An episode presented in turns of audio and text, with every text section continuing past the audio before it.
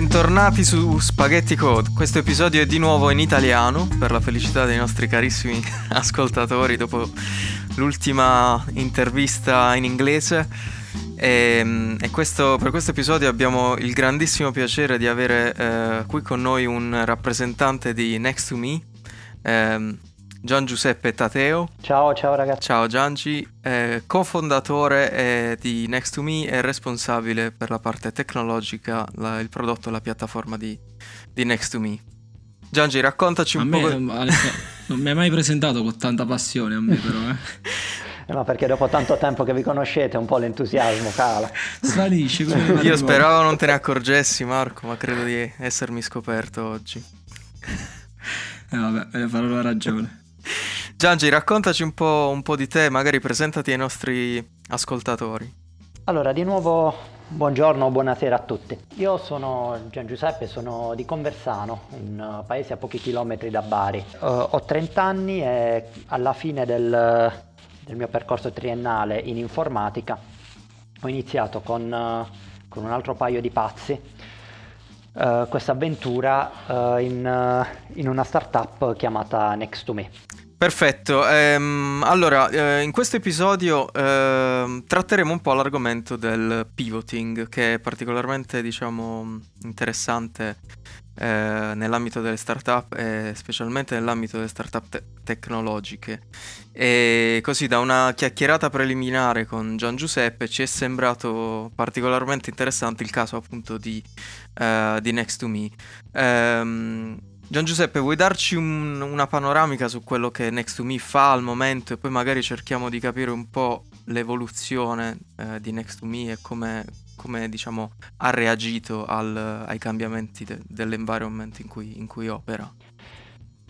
In Next2Me ci, ci occupiamo di localizzazione indoor, cioè un po' quello che, che succede con Google Maps uh, fuori dagli edifici con, uh, tramite il GPS, quindi la possibilità di uh, localizzare il telefono sul, su una mappa in qualsiasi parte del mondo. Questa possibilità all'interno degli edifici non è possibile perché il segnale del GPS eh, non arriva, il GPS non prende, si dice, eh, e quindi non è possibile avere un, una localizzazione precisa dei dispositivi.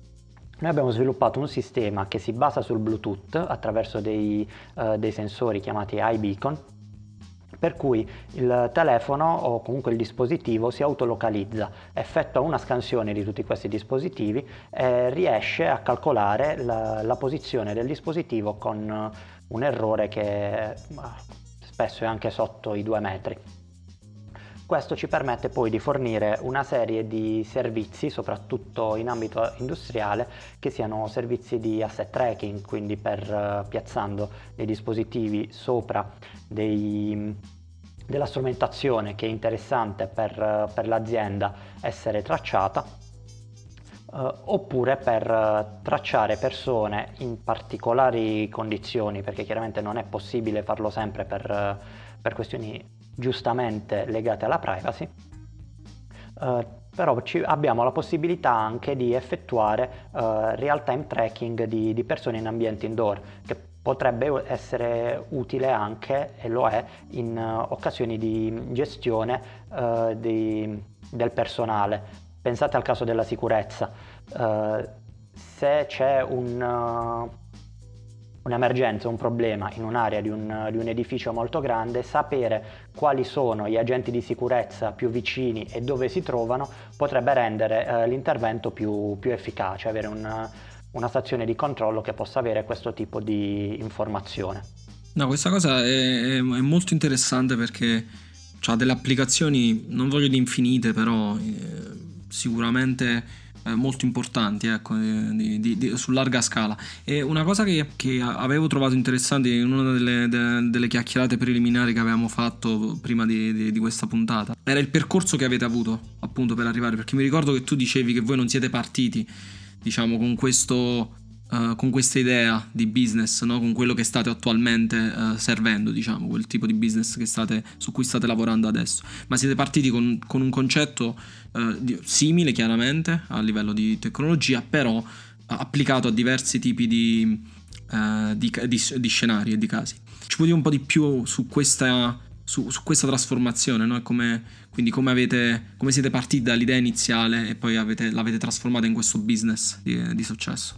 Allora, da un certo punto di vista siamo uh, una startup che ha fatto quello che, ti, dico, che ti dicono di non fare quando devi iniziare una startup, cioè siamo partiti più dalla tecnologia che dal, dallo studio del problema. In realtà tecnicamente Next2Me è nata per risolvere un problema, perché è nata quando allora due miei amici, adesso due miei soci, eh, si trovavano alla Rinascente a Milano, sette piani di eh, ipermercato, e avevano necessità di trovare il bagno. Non era indicato e hanno eh, dovuto girare 3-4 piani prima di trovare un bagno.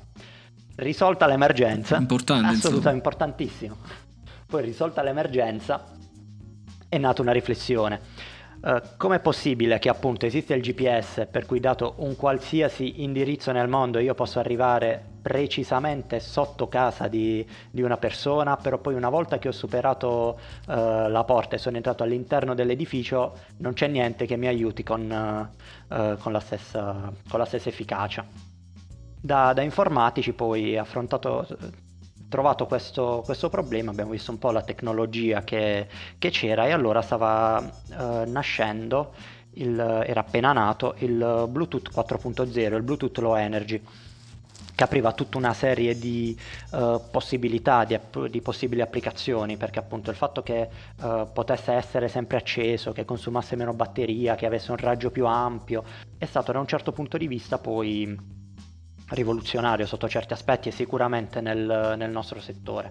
Eh, abbiamo quindi, ci siamo messi quindi a lavoro su, su questa tecnologia con l'idea di creare un, un motore di autolocalizzazione, cioè un'applicazione che permettesse alle persone di capire la propria posizione all'interno di, di un edificio. E il pensato, quindi avendo questa cosa in mano, la, l'applicazione migliore che ci è venuta in mente eh, ci è sembrato quasi logico proporla ai musei. Immaginavamo tutta una serie di, di applicazioni per, per, quanto riguarda eh, le visite guidate. Immaginavamo di essere al Louvre, aprire l'app, venire localizzati nella posizione eh, corretta, vedere quali, subito quali erano le, le, le, opere d'arte vicino a noi e quindi sostituire le guide, sostituire tutte le, le, piantine, tutte, tutto il cartaceo che poi viene dato per, uh, come supporto alla visita, avere tutto quanto all'interno del telefono e tutto quanto in maniera automatizzata, quindi non girare centinaia di pagine di guida, ma vedere dove mi trovo e sapere che mi trovo davanti. Uh, alla Gioconda, giusto per fare l'esempio più famoso, e quindi in automatico mostrarmi già la scheda, gli approfondimenti, quello che eh, che voglio vedere di, di quell'opera. Eh, se non che eh, non siamo mai riusciti a, eh, a sfondare in questo mercato. Un po' perché eh, soprattutto in Italia non, i, sol- i, musei non hanno chissà quali fondi per, per applicazioni innovative ma anche perché eh, abbiamo incontrato anche un po' di resistenza nel, eh, a livello culturale nel mondo della cultura, scusate il gioco di parole. Eh, un, un, direttore di, eh, di, un museo anche abbastanza importante a livello nazionale eh, ci ha detto io una soluzione del genere non la adotterei mai perché io voglio che le persone quando entrano nel mio museo il telefono lo debbano lasciare, non lo debbano utilizzare. Quindi è chiaro che davanti a un approccio del genere risulta molto difficile proporre determinate soluzioni. E allora abbiamo provato a cambiare altri verticali. Io, io ti volevo fare una domanda, ti volevo chiedere, ehm, invece per quanto riguarda i centri commerciali, avreste provato a, a far applicare questa soluzione anche ai centri commerciali? È stato il nostro secondo pensiero quando dicevo che abbiamo iniziato ad esplorare altri verticali, i centri commerciali è stato uno di quelli, perché abbiamo pensato che lì potesse esserci il plus, per cui oltre al supporto alla visita, per cui il, il visitatore avere tutta una serie di strumenti per uh, andare nelle gallerie commerciali, soprattutto comunque nelle situazioni più, più grandi, c'era anche la possibilità di monetizzare facendo pubblicità, vendendo ehm, spazi pubblicitari in senso eh, innovativo, quindi vendere le notifiche legate alla posizione. Uh, siamo stati anche incoraggiati da diversi, uh, diverse analisi di mercato a livello internazionale che dicevano che uh, anche grazie al, al, Bluetooth 4 e al EIA Beacon sarebbe esploso quello che si chiama location based marketing. Quindi, il marketing appunto lo, eh, basato sulla posizione dell'utente e quindi andare a prendere l'utente eh, nel momento giusto ma anche nel punto giusto. Associato a algoritmi di, di profilazione questo avrebbe dato un, una percentuale altissima di percettare l'utente nel momento di massima esposizione. Uh, lì la, la, difficoltà da parte nostra è stato uh, soprattutto quello di uh, superare la resistenza nel convincere le, gli utenti a, a, installare l'app. La paura che non siamo riusciti a superare da parte del, di chi lavora in questo settore è quello di non riuscire a convincere gli utenti a, a far scaricare l'app. Questo perché Uh, l'app economy è nata con Steve Jobs che diceva che ci sarà un'app per qualsiasi cosa.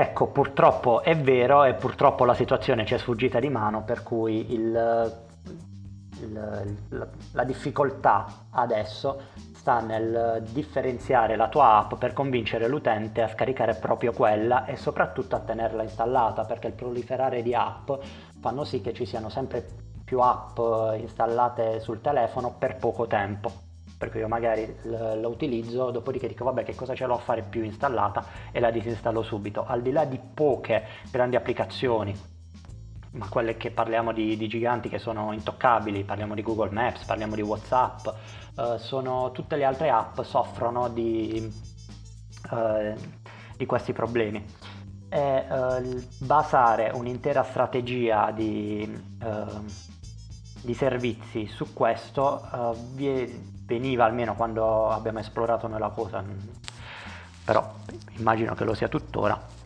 viene percepito come un'attività ad alto rischio perché uh, c'è da fare anche il lavoro preliminare di promozione di, dell'app stessa. Noi purtroppo non possiamo lavorare senza app, però per, per fare determinate cose non si può non avere un gancio sul, sul telefono dell'utente. Certo, ma poi immagino che soprattutto per quanto riguardava i, i musei, ma anche per, in realtà per, uh, per i, i, supermercati o comunque i centri commerciali, no? Uh, c'è il problema che deve essere ripetitiva la cosa, cioè de- deve essere un utente che ci viene al, all'ipermercato o al, al, centro commerciale, ci viene spesso, perché se io ci vengo una volta, mi scarico l'app, poi è sicuro che me la cancello, immagino, no? se non ci entro più, eh, che, era il caso magari dei musei. Um, Secondo me una cosa che, che, che, che è interessante è che siete passati da, eh, diciamo, da come target dai musei a quello che praticamente l'opposto, cioè il, eh, forse il, diciamo il, il simbolo massimo del, de, del, consumismo, no? Che sono i centri commerciali dove tu vai per comprare. Come, ovviamente, come dicevi, è stata una, forse una scelta anche dettata dalle, dalle analisi di mercato di cui, di cui parlavi, no?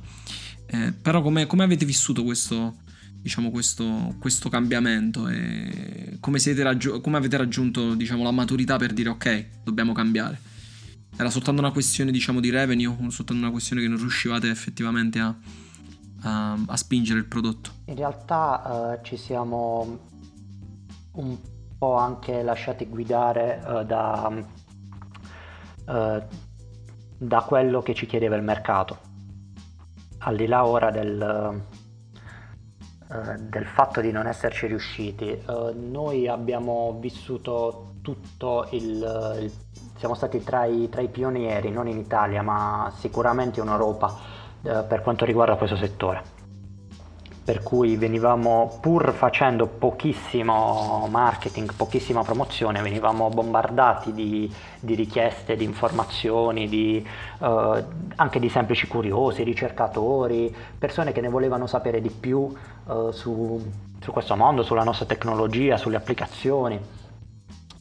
Uh, e questo ci permetteva più o meno di, di capire tutte queste richieste uh, più o meno da dove provengono, da che, uh, da che settore, che applicazioni. Quindi i musei è stata un'idea nostra perché lo pensavamo così. Centri commerciali ci è sembrato che fosse quello ehm, che potesse essere il, il, punto di contatto tra un numero importante di richieste di, di informazioni e di piloti che, che ci arrivavano e comunque uh, un mercato che avesse anche la, la, solidità e la possibilità, almeno in teoria economica, di portare avanti la, eh, poi la, l'adozione del prodotto. Invece poi era, abbiamo capito che era molto, molta curiosità e ci siamo arrivati poco a poco, nel senso che non, uh, non abbiamo mai trascurato completamente uh, altre strade, anche perché sapendo che era una cosa che stava nascendo, non potevamo poi permetterci di, di snobbare uh, qualcuno. Certo. Quindi avete cercato di tenere più mh, strade aperte o è stata una, una cosa graduale, diciamo? Di, di... È stata una cosa graduale, cioè c'è stato uh, il, il, momento in cui poi abbiamo iniziato, cioè il, il passaggio è più che altro uh, smettere di uh, reagire al, al, mercato, a questo altissimo numero di richieste che, che ci arrivavano nei, nei primi anni smettere di rispondere soltanto alle mail, ma iniziare a, a, cercare di andare a prendere il cliente. Questa è stata più che altro la, eh, la variazione, che porta con sé anche una variazione dal punto di vista tecnico, perché il, il, motore di localizzazione, l'algoritmo in senso stretto per noi è sempre lo stesso, è sempre l, lo stesso algoritmo che parte da uno scanner Bluetooth e finisce con una X e una Y su una mappa però è chiaro che tutti i servizi che ci andiamo a mettere sopra a corredo, quelli sono diversi e cambiano dalla, dalla situazione. Se per esempio principale per, era principale per i musei avere un, uh, un sistema di pathfinding per avere le indicazioni per raggiungere un punto, magari per i centri commerciali era più importante uh, avere un sistema che uh, permettesse di fare uh, quello che soprattutto in ambito outdoor si chiama il geofencing, quindi definire delle aree per cui far succedere delle cose quando l'utente entra o esce da determinate aree.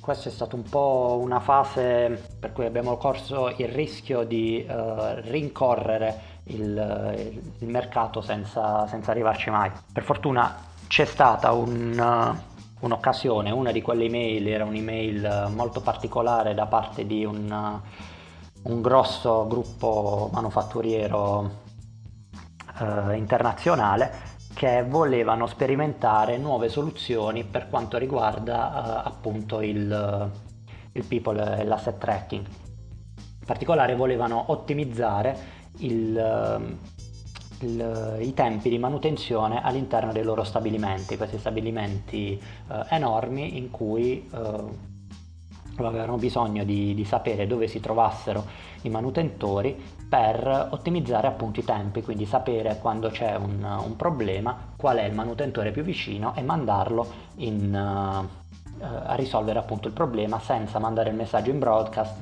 e uh, riducendo i tempi di, di organizzazione poi tra di loro perché dovesse prendere in carico la richiesta.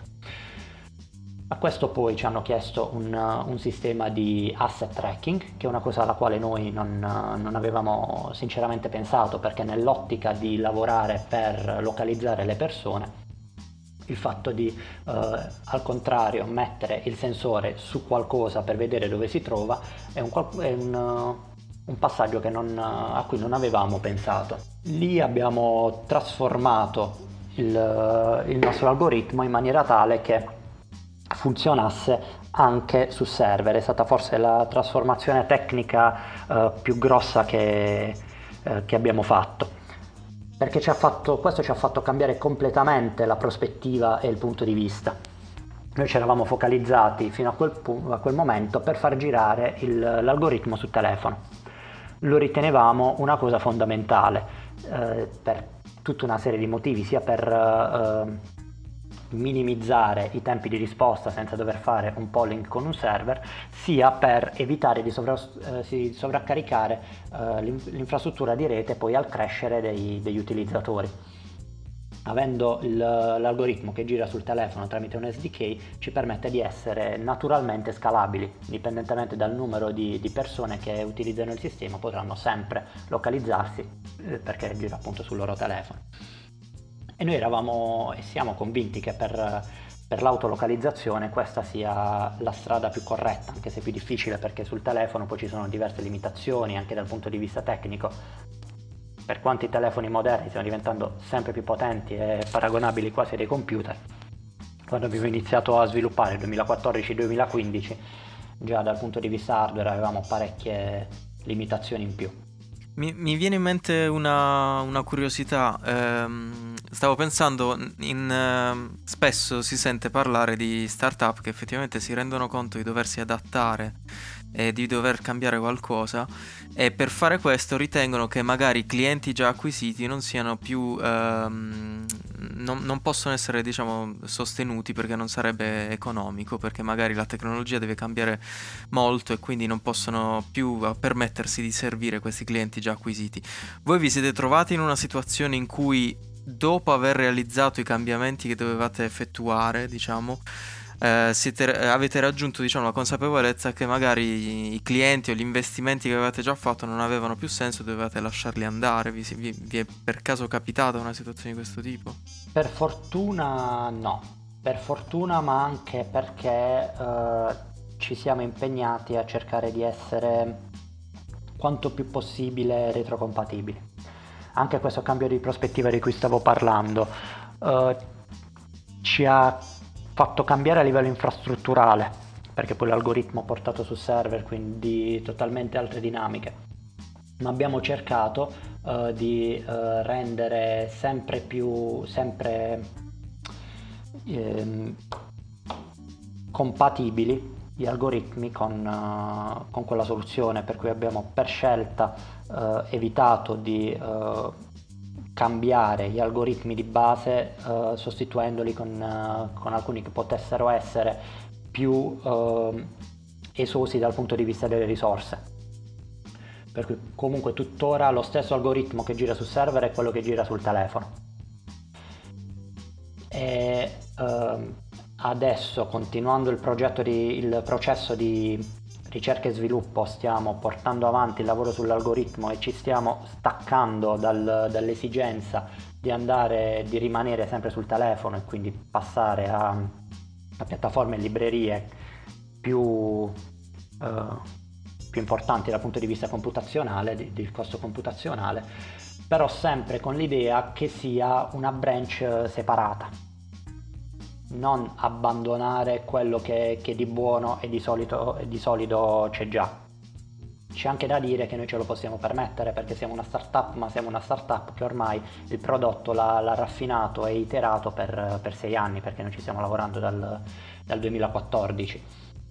Per cui non, non stiamo parlando più di un prototipo per cui portare avanti un secondo prototipo diventa insostenibile, ma parliamo di un prodotto che deve essere soltanto manutenuto e di, un, di, un altro, di, un'altra linea, di un prototipo più innovativo che invece stiamo sviluppando in formato più moderno. Le, le prime due esperienze, no? quindi con i musei e con, eh, con i, centri, i, centri, commerciali, che tipo, quanto hanno influito poi sul, sul successo attuale? Perché è chiaro, sono stati Uh, so, sono state due prove, due, due fallimenti se vogliamo, se vogliamo, dire da un punto di vista di, di business, no?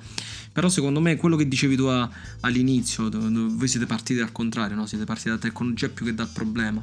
Uh, è vero, però è vero pure che voi vi siete poi adattati al mercato e quindi alle richieste del mercato avete esplorato diversi tipi di, uh, di target di, e di modelli. Quindi quanto quelle due, quelle due esperienze hanno influito, penso positivamente, su quello che, che, avete oggi e quanto sono state importanti? Per noi sono state importantissime perché l'esperienza è l'unica cosa che non, non puoi comprare, per cui la possibilità di eh, andare, sbagliare, il, incontrarci tutti e quattro i soci in una stanza, guardarci negli occhi e dire ma così non possiamo andare avanti.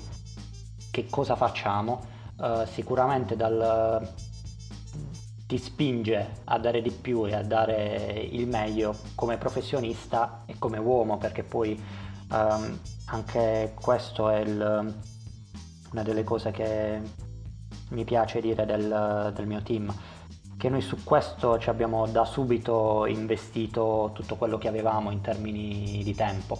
Non siamo mai stati uh, start-up per part-time, per cui anche tutte queste, queste iterazioni, questo sbattere forte uh, la testa contro il muro, uh, per noi era, era costoso in termini di, di investimento umano. Però adesso uh, riguardando dietro quegli anni mi rendo conto che abbiamo imparato tante, tante lezioni che poi adesso uh, riusci- ci permettono poi di essere più solidi anche quando dobbiamo prendere una decisione, quando dobbiamo poi esplorare nuove strade.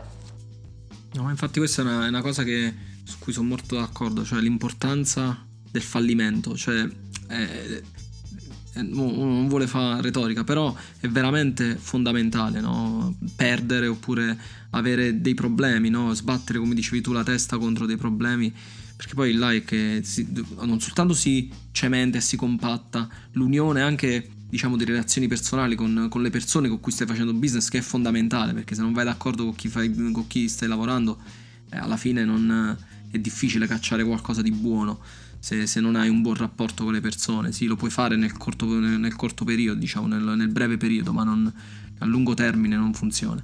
Ma poi questa era una cosa che Alessandro, noi abbiamo, ne abbiamo parlato tante volte, no? De, del fatto di bisogna perdere per vincere, no? Assolutamente. In realtà mi, mi fai. Sto continuamente, continuamente, riflettendo su un aspetto, e, ehm, e, cioè che voi siete tutti informatici, giusto? Se non, se, non, se non, sbaglio, il vostro team iniziale di fondatori è tutto di, di informatici? Uh, siamo uh, tre informatici e uh, un. Il, diciamo. Marco che è Bicocchi Pichi è iniziato come, come nostro business angel però è stato un business angel un po' atipico perché ci ha seguiti fin dall'inizio, è stato un, un cofondatore e lui è un, un ex manager uh, della, della, Toscana, quindi una formazione completamente diversa dalla nostra, oltre ad essere uh, un po' più grande di noi. Per il resto sì, dei, dei quattro fondatori, eh, gli altri tre siamo informatici, io, Domenico e Vincenzo. Mi chiedevo se um, i primi contatti che avete avuto con i potenziali clienti eh, fossero stati, non lo so, par- particolarmente... Io cerco di mettermi, diciamo, eh, nei vostri panni, immaginando che, essendo io un informatico ed essendo totalmente negato nel relazionarmi o nel dover vendere qualcosa che, che produco io, voi, diciamo, da quel punto di vista avete sempre... Um, vi è sempre andata bene o avete riscontrato difficoltà, eh, diciamo, scaturite dalla vostra forma mentis di tecnici, ecco? No, all'inizio, all'inizio non è stato facile. Poi anche come organizzazione interna, eh, uno di noi, Domenico, eh, ha si è staccato dalla parte tecnica proprio per dedicarsi uh, più a questo aspetto, l'aspetto del business, l'aspetto del, della promozione, del seguire i clienti, perché è, è un altro mestiere, oggettivamente. Eh, infatti. È stato, è stato, anche importante che fosse Domenico di noi a, a, occuparsi poi di questa parte, anche per via del, della formazione che aveva.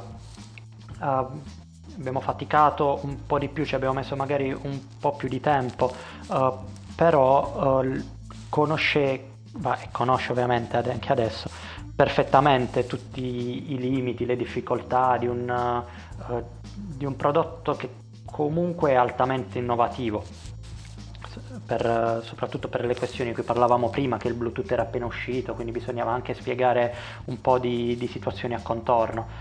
E, ehm, e Domenico quindi si è eh, concentrato più su, su, questa parte.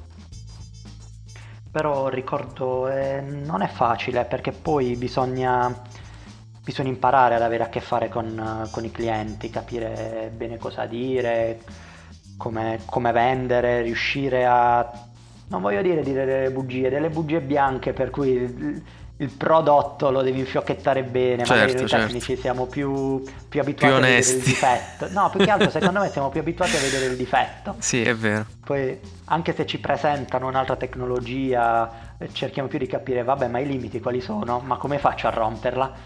Certo, Invece una certo. persona che ha più un, un approccio economico-commerciale cerca di vederlo in positivo, di vedere le potenzialità, di vedere eh, che cosa può fare. Sì, sì. Eh, No, ma oh, io penso che questa è una cosa che da ingegneri condividiamo tutto quanto, no? Perché tutti quanti, perché eh, alla fine eh, no, siamo dei problem solver, quindi cerchiamo di andare a, a vedere il problema, dov'è il problema, come possiamo migliorarla, dove non funziona, no? Come dicevi tu.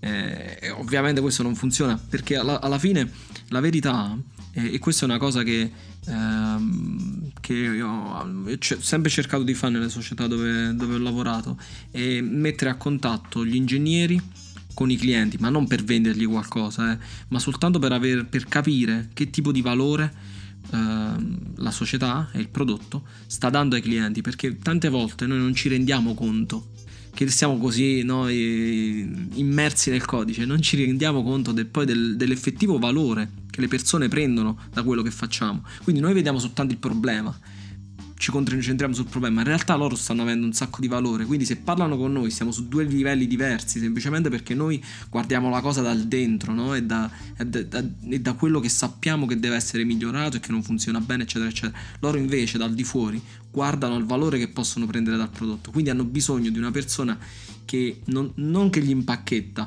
ma che gli fa capire qual è il possibile valore che loro possono prendere e quindi quale problema può risolvere, uh, perché sennò fa- facciamo giustizia insomma a chi, a chi fa, a chi fa la vendita, no? Anche che comunque fanno un lavoro che, parliamoci chiaro, senza di loro insomma, eh, noi scriviamo codice, ma poi rimane là, rimane, rimane sul server, sta là e ciao. No, assolutamente, ma non era, non era per, per sminuire assolutamente il lavoro, no? La premessa era che è un altro lavoro e quindi ci vogliono altre figure, altre sensibilità, altri approcci, è comunque un qualcosa di, di diverso, senza fare inutili gare a qual è meglio e qual è più Sì, sì, importante. Però sicuramente sono diversi e complementari. Bene, ehm, siamo giunti diciamo alla conclusione di quest'altra puntata di Spaghetti Code e sono felicissimo che eh, in questa puntata abbiamo avuto l'opportunità di parlare con, una, ehm, con un, un caso diciamo reale eh, di pivoting eh, in ambito eh, italiano, quindi ancora più interessante per, per me e Marco, visto che abbiamo abbandonato un po' la scena italiana da, da un po' di tempo. E... Dieci anni adesso ormai. Esatto. E.